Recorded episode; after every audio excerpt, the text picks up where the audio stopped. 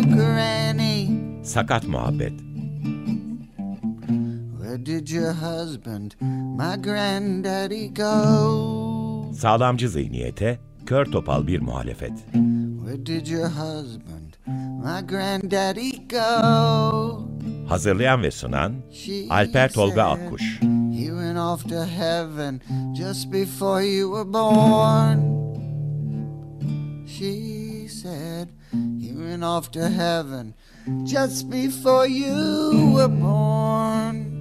And she said, You are the light of my life and the beat of my heart. She said, You are the light of my life and the beat of my heart. She said, You are the light of my life and the beat of my heart. She said, You are the light of my life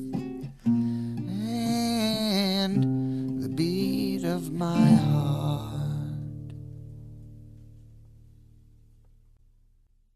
Merhaba, Açık Radyo'ya, Sakat Muhabbeti, Sağlamcı Zihniyet'in Kör Topal muhalifine hoş geldiniz. Ben Elif Gamze Bozo. Ben Alper Tolga Akkuş. Bugün 24 Ocak 2024 Çarşamba. Bu haftaki programı destekleyen Halil Elçioğlu'na teşekkür ederek başlamak istiyoruz programa. Evet Elif, önce şeyi sorayım. Geçen bölüm yeni yenilik bölümüydü ve sen ilk defa programcı olarak katılmıştın. Ona dair izlenimlerini, gelişmeleri dinleyenler belki merak ediyordur. Ben de merak ediyorum. Neler oldu bu iki haftada? Dinleyen çok olmuş, yorumlar da güzeldi. Hatta telefonlar da aldım. Çevremde çok fazla insan beni takip ettiği için sosyal medyadan geri dönüşler de vardı. Bence çok güzel bir iş başardık. Umarım bundan sonraki süreçte daha güzel sohbetlerde, daha güzel konuklarla bu programı daha da zenginleştirmiş oluruz. Ben ondan emin olduğumu ilk bölümde söylemiştim. Bu düşüncem devam ediyor zaten. Hiç de değişmeyecek. Ona emin olabilirsin sen. Bu hafta bir kez daha sinema ve dizi temsili, sakat temsil üzerine bir program yapacağız.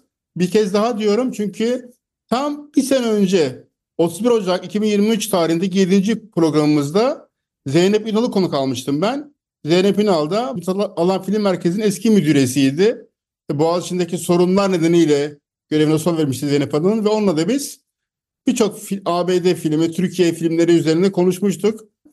Bu hafta peki neden yine bu konuya eğiliyoruz? Çünkü 10 Ocak 2024 tarihinde Disney platformunda bir dizi kondu.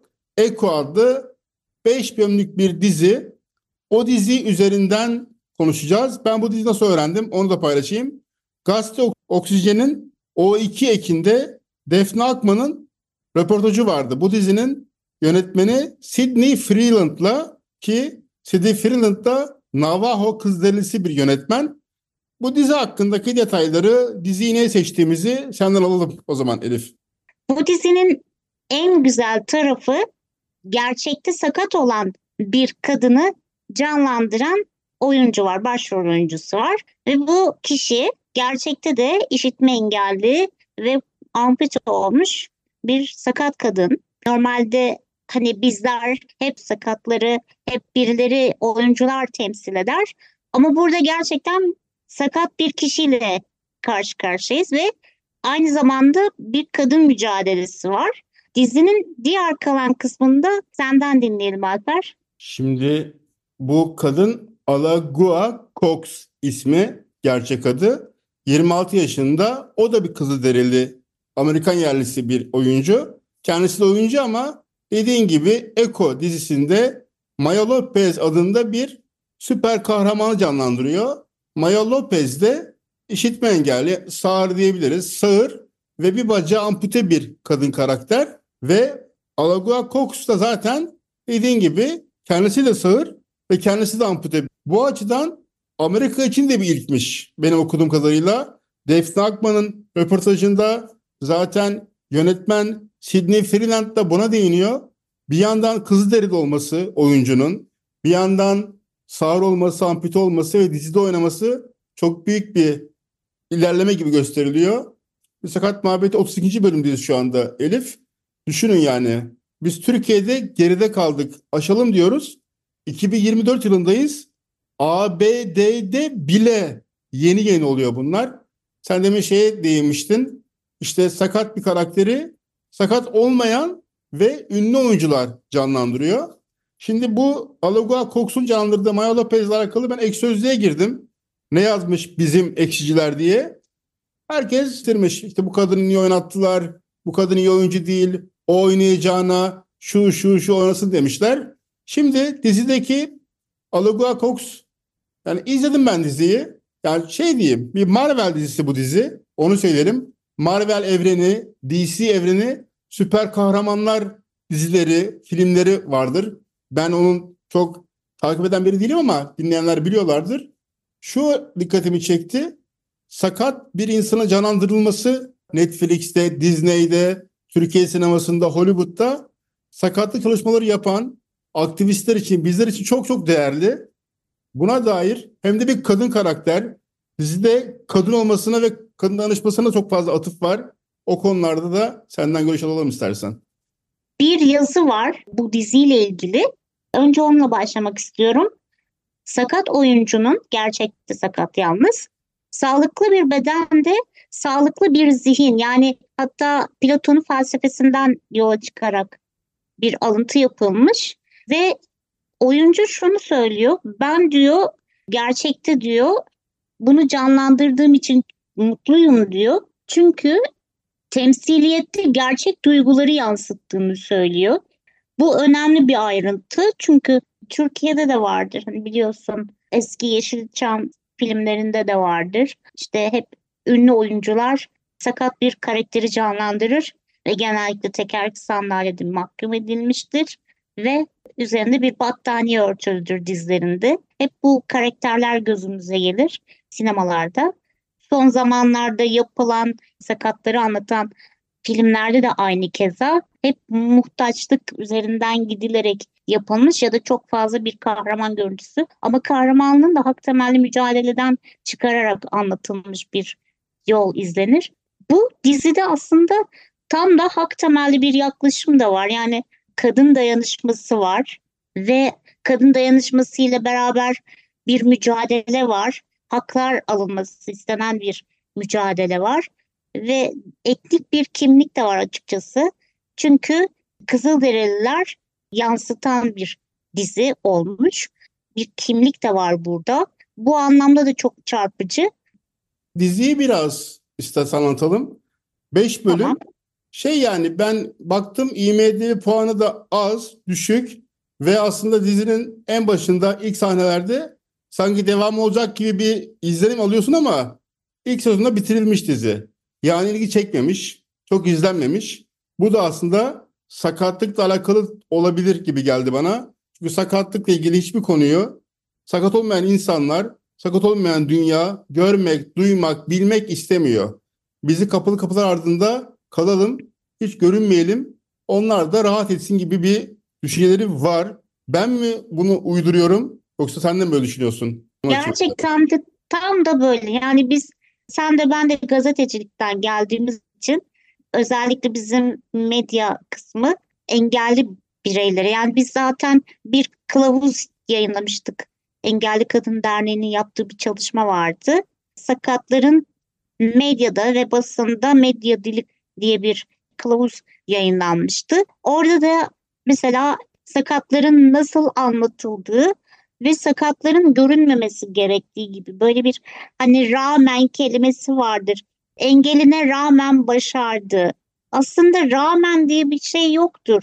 Herkes bir mücadele içindedir ama sizin fiziki farklılıklarınız, fiziki görüntünüz toplumda bir ön yargı oluşturmuştur.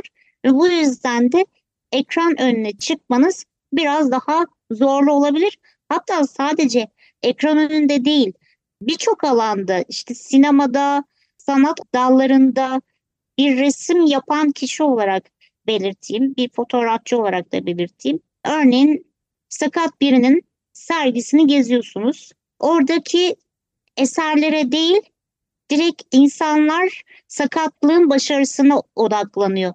aslında bütün haklar eşit olsa siz o mücadeleyi, o eforu sarf etmeden de her sanatçı gibi rahatlıkla karşılanabilirsiniz. Şimdi ben gene Eko dizisine gireyim. Bu haftaki bölümün başlığını seninle de mutabık kalmıştık. Hem sağır, hem ampute, hem Marvel diye belirledik. Bir süper kahraman ve bir sakat aynı kelime içinde gelmesi dinleyicileri sakat olmayan dünyaya garip gelebilir. Benim bu ilgimi çekti biliyor musun? Sakat bir süper kahraman olabilir mi? Olabilir. Şimdi bunu gösteriyor. Bir yandan da bu Marvel dizilerinden bir tane The Boys diye bir dizi izlemiştim ben. Herkes orada süper kahramandı. Onu izlerken şunu düşünmüştüm ben biliyor musun? Aslında süper kahramanlar biziz. Fikri gelmişti bana. Çünkü en iyi koşmak, havaya uçmak, ne bileyim düşünceleri okumak yetenekse yani ne bileyim cam kemik hastası olarak hayat tutmak da bir süper kahramanlık. Ya da CP'li olarak gazeteci olmak da bir süper kahramanlık. Yani bu aslında bunu dramatik yapanlara kızıyoruz ama bir yandan da bakınca aslında dünyanın süper kahramanları sakat bireyler desem çok mu böyle afaki geldi kulağına? Ne, düşün, ne diyorsun o konuda? Ya az önce de belirttim ya Alper aslında önümüze çıkan engelleri, ön yargıları kırsalar belki biz de bu kadar efor sarf etmemiş olacaktık. Her şey daha kolay erişebilecektik ve biz de kahraman olmak yerine normal standartlarda bir insan olabilirdik. Yani aslında herkesin yaptığını yapıyoruz da çok farklı bir şey yapmıyoruz. Türkiye'de kaç tane gazeteci var? Sayısız. Kaç tane hukukçu var? Sayısız. Aslında hepimizin yaptığı iş aynı. Tabii bizler daha fazla efor sarf etmek zorunda kalıyoruz dediğim gibi. Çünkü erişebilirlik sorunumuz, her yere ulaşım sorunumuz, bir yerlerde kendimizi gösterme çabamız, fiziksel görüntümüz nedeniyle ön yargılarla karşılaşmamız gibi birçok problemle karşı karşıya kalınca çok fazla efor sarf ediyoruz. Evet bunun yanında sağlık sorunlarımız var. İlla ki oluyor. Bunlar bize engel teşkil ediyor mu? Dönem dönem evet teşkil ediyor, etmiyor değil. Ama burada en çok engel teşkil eden toplumun bakış açısı. Bize konulan yasalarla bile dayatılan bazı engeller var. Bu engelleri aşmak için de çok çaba sarf ediyoruz. Senin dediğin doğru. Belki bu yüzden de kahraman oluyoruz. Çünkü bunu yapamayan, o gücü kendinde bulamayan birçok sakat arkadaşımıza da bu anlamda belki de bir öncülük etmiş de olabiliyoruz. Farkında olmadan. Ortalara bir yere geldik. Bu hafta ne dinleyelim? Eko dizisinin tema müziğini dinleyelim. Besteci Dave Porter. Sakat muhabbet devam ediyor. Bir Marvel dizisi Eko üzerinden sakatlık temsiliyetini konuşmuştuk. İlk bölümde aynı konuya farklı bir düzlemde devam edeceğiz. Lafını Ee, istiyorum Elifciğim. Sonrasına ben devam edeyim. Sakat Muhabbet Kasım 2022'de başladı. İşte 5-6 bölümü oldu. Ömer Madri'yi Açık Radyocular bilir. Açık Radyo'nun kurucusu. Aynı zamanda iklim dede olarak da biliniyor Ömer abimiz. O bir sene kadar önce 18 Mart 2023'te bana bir mail atmıştı. Şey yazmış Ömer abi. Merhaba Alper. Biraz uzun ama ilginç bir inceleme. İlgini çekebilir. Belki bu konuların bir uzmanı ile programına değerlendirme yapabilirsin demişti Ömer abi. Ben de arada Ömer abiyle yazışıyoruz. Abi aklımda bir konuk bulacağım yapacağım diyorum diyorum. Burada yeri gelmişken o makaleye belki tek bölümde yine alırız ama o makalenin de ben detayını vereyim. Guardian'da yayınlanan bir makaleydi bu ve Can Guruye'nin imzasını taşıyor. Can Guruye de kim? Norveçli bir akademisyen. Kendisi de bir sakat. Sandalye kullanan bir sakat kendisi. Bilgilerini almıştım ben. Ve aslında o makalede Can Guryer dediği gibi Ömer abi çok uzun bir makale. Pek çok konuya değiniyor ama en başında makalenin başında James Bond filmlerinden ve o filmdeki villain, villain İngilizce'de düşman, işte kötü, hain gibi anlamları var. Villain karakterlerinde ne bileyim beden deformasyonu olan, yüzünde deformasyon olan sakat karakterlerin kötü, hain, düşman göstermesine değinmiş Can Guru'ya. Sen sinemada buna dair şeyler hatırlıyor musun yani? Genelde Amerikan ya da yurt dışı, Türkiye dışındaki sinemalarda böyle bir şey cidden var mı? Çünkü örnekler vermiş. James Bond filmlerini sıralamış Can Guru'ya. Ve dediği gibi de aslında hakikaten de mesela bir filmde Javier Bardem diyor en başında çok yakışıklı bir adam diyor. Ve sonunda bir yerde onun yüzü mü ne çürüyormuş yani filmde yani. Gene bir şey yaşamış. Senin böyle sinema izlediğin şeylerde böyle deneyimlerin, hatıraların var mı böyle filmlerde kötü karakterlerin sakat olmasına dair? Şöyle bir şey söyleyebilir miyim Alper? Ben bundan birkaç sene önce yani 2019 senesinin son zamanında Amerika Birleşik Devletleri Los Angeles şehrine gitmiştim. Los Angeles'ta biliyoruz ki Hollywood Müzesi var ve Hollywood Müzesi'nde o güne kadar yapılan sinema karakterlerinin heykelleri var. Ve o heykellerin hepsinde fiziksel farkındalığı olan o hani bizim kötü kahramanlar işte ya da iyi kahramanlar dediğimiz fiziksel görüntüsü farklı olup hani biraz daha kötü gösterilen ama bir taraftan da engelli ya da daha doğrusu sakatlı farklı anlatan betimleyen taraflar da vardı sinemanın bir kısmında. Burada aslında şöyle bir durum da var. Fiziksel farklı olan insanlar genellikle kötü duruma düşürülen, işte orada hiç alışık olmadığı görüntüden dolayı korkup kaçan ve o arada da tabii o verilen tepkilerden dolayı sakat kişilerin ya da farkındalığı olan, farklılığı olan kişilerin sinirlenmesine ve agresif olmasına neden oluyor. Dolayısıyla etki tepki meselesiyle bundan dolayı da ister istemez bir tepki vermek zorunda kalıyor sakat kişiler. Dolayısıyla karakteri de bu şekilde sinemaya yansıtırken kötü karakteri izlenimi vererek yansıttıklarını düşünüyorum. Benim çok fazla böyle çocukluk dönemlerinde karakter olarak yani sakatların böyle bir temsili sinemasını çok fazla denk gelmedim kötü karakter olarak. Ama genellikle Türkiye'deki sinemada sakatların daha farklı anlatıldığı, muhtaç, işte muzdarip, üzgün, mutsuz ya da intihar etme aşamasına gelen bir birey olarak tanıtmışlardır. Ama tabii bence her karakter bence kişinin oyunculuğuna göre aksettirilmelidir. Ya şimdi sen dedin ya ben çok bak öyle görmedim. Zaten o filmlerde o karakterin sakat olduğunu belirtmiyorlar. Ama başka türlü düşün bakınca onu anlıyorsun. Mesela Doktor No ilk James Bond filmidir. Onun galiba bir kolu biyonikti yani. Orada Evet. onunla bir şeyler yapıyordu. Bu 60'lı yılların filmi Doktor No bu arada. Yani sakat o sakat denmiyor filmde. Ama onun deforme olan yüzüyle işte kötülük, hainlik, olumsuz olan sakat olandır. Arka planda vurgu olarak zihinlere işleniyor aslında bir yandan da. Şimdi Can Guru'ya dedim bu yazıyı yazan akademisyen arkadaşımız. O da sanırım kullanan 42 yaşında birisiymiş. TED konuşması da vardı. Ona da baktım. Sana da gönderdim hatta. Hatta şey Evet. yazı bayağı uzundu. Can Guru'ya şey de diyor. Şimdi bu bir yazı yazmış Norveç'te sakatlar hakkında ve bayağı bir ünlü olmuş o dönem Norveç'te. Ve bir dizide buna rol vermişler Norveç dizisinde. Hatta Occupied'miş dizinin adı ve Netflix'te de oluyormuş. Can Guru'ya şey diyor. Önce küçük bir rolüm vardı diyor. Zaten fotoğrafı da var böyle sandalyede duruyor. İşte başbakanın asistanı gibi bir rol vermişler. Sonra birkaç bölüm daha ona rol yazmışlar ve rol giderek kötü biri de dönüşmüş.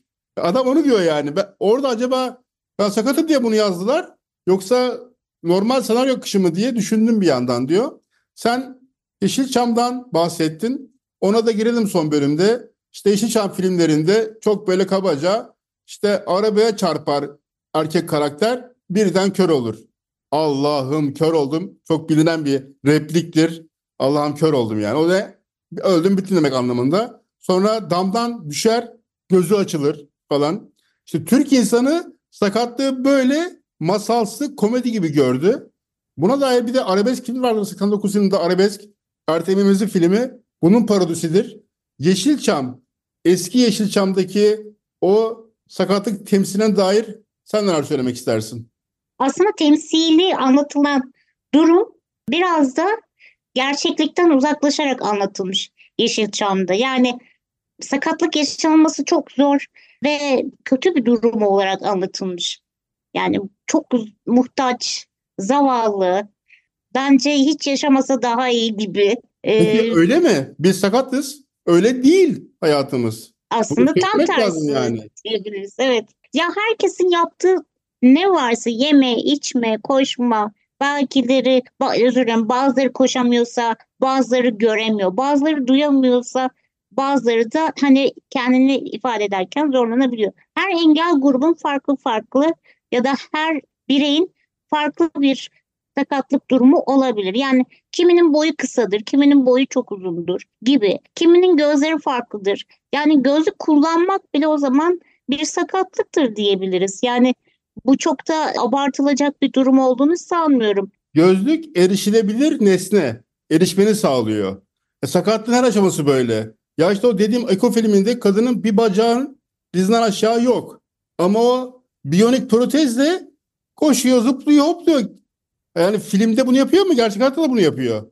Çünkü ampute bir insan sakat değil artık. Çünkü protez diye bir şey var gibi söyleyebilirim ben sana. Evet, yani artık her şey o kadar kötü gösteriliyor ki işitme engelli bireyin ya da sağır bir kişinin işitme cihazı kullanması gözlük kullananla arasında çok da bir fark yok açıkçası. Aynen. E, Olabilir. kulaklık diyelim. Geçelim ki geçelim yani. Doğru söylüyorsun. Şimdi Yeşilçam dedik. Yeni Türkiye sineması son yıllar örneklerine de ben biraz değineyim istersen Elif. İşte Olgun Şimşek Tamam. çok bilinen bir aktörümüz. Yavuz Tura film vardı 2004 yılında. Orada Uğur Yücel'in yönettiği filmdir Yavuz Tura. Rıdvan isimli bir karakteri canlandırdı ve mayında askerde mayın, mayına basıp bir ayağı kopan bir askeri canlandırdı ve işte nişan sevgilisi terk ediyor bunu sakat diye falan. Sonunda da kötü bir şekilde bitiyordu film. O kötü bir örnek bence. Sonra Kuru Otlar Üstüne filmi 2023 yılında Cannes'da Merve Dizdar'a en iyi kadın oyuncu ödülü kazandıran Nuray karakteri. Ben de Eylül ayında onlara soru sormuştum ve o programın metni de daha 2-3 gün önce yine Açık Radyo'da. Onu da yeni paylaştığım için çok taze bende bilgileri. Onun dışında Aniden filmi 2022 yapımı ama vizyona geçen yıl birkaç ay önce girmişti. Melisa Önen'in filmi. Melisa Önen'in filminde Defne Kayalar başrolde ve onun canlandırdığı Reyhan küçükken bir deniz kazasında ayağı aksak olan, topal olan birini canlandırıyor ve koku yeteneğini yitiriyor bu en son zamanlarda. Ve filmde de kör bir kişiyle tanışıyor. O da Öner Erkan'ın canlandırdığı Ömer karakteri. O film aslında iyi bir örnek. Bu anda bir tüyo vereyim dinleyenlere. Melisa Öner'le bir bağlantı kurdum gibi bir arkadaşım aracı oldu. Onu da belki aniden filmi üzerine konuk edeceğiz Sakat Muhabbet'te. Bunu sen de şimdi duyuyorsun aslında benden. Yani bilmiyorum ne zaman olur ama öyle bir niyetimiz de var. Senin yeni Türkiye sinemasında sakatlar daha görünür oluyor bana göre ve doğru şekilde yansıtılıyor. Buna dair izlenimlerin nelerdir? Son zamanlarda aslında Engelsiz Filmler Festivali ile biraz olsa bu yargıyı kırmaya başladık. Hem engellerin temsiliyetiyle ilgili, daha doğrusu sakatlığın temsiliyetiyle ilgili ve yapımcılarla olan iletişim kanalıyla yapımcılar da artık o konuda biraz daha bu noktaya daha hak temelli bir yaklaşımla yaklaşmaya başladılar. Tabii sinemaya erişimde hala sakatlar zorluklar yaşıyorlar ama temsiliyet noktasında daha fazla arttırılması gerekiyor. Çünkü gerçekten tiyatrodan, tiyatro sahnesinde olan bir sakat arkadaşımızın, iyi bir oyuncu olan arkadaşımızın neden sinemada olmasın? Ama Evet. duygu ve düşünceleri tam olarak vermesi ve bir tek karakterini iyi yansıtabilmesi önemli. Tabii bu başka bir teferruat ama bence her sakat fırsatlar verilirse sinemada, haber sunmada hatta şöyle bir şey daha iletebilirim Alper. Biz evet gazeteci olduğumuzu söylüyoruz ama tekerlekli sandalyede bir muhabir gördük mü? Hayır.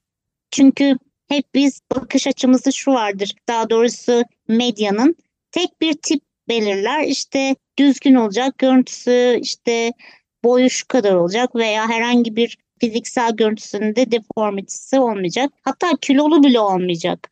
Medyanın böyle bir spikerlerde aradığı kriterler. Ama ben de diyorum ki tam tersine her kişiden farklı fiziksel görüntüsü olan her insan bence eğer bu mesleği yapıyorsa ekran önüne çıkmalı ve bunda da sakatlara fırsatlar verilmeli. Çünkü gazetecilik bölümünü okuyup da iş bulamayan çok fazla sakat arkadaşımızın olduğunu da biliyoruz. Evet, bu hafta Sakat Muhabbet'te önce bir Marvel dizisi derken James Bond filmlerindeki villainların sakat olması en sonunda Türkiye sineması üzerinde bir konuya değindik. Destekçimiz de Halil Alçıoğlu'ydu. Teşekkür ediyorum ona. Bu haftayı da bitirmiş olduk. Güzel bir program oldu. Dinleyenlerimize çok teşekkür ediyoruz. Açık Radyo'da Sakat Muhabbet'te bir dahaki haftaya kadar görüşmek dileğiyle. Hoşça kalın. Hoşçakalın.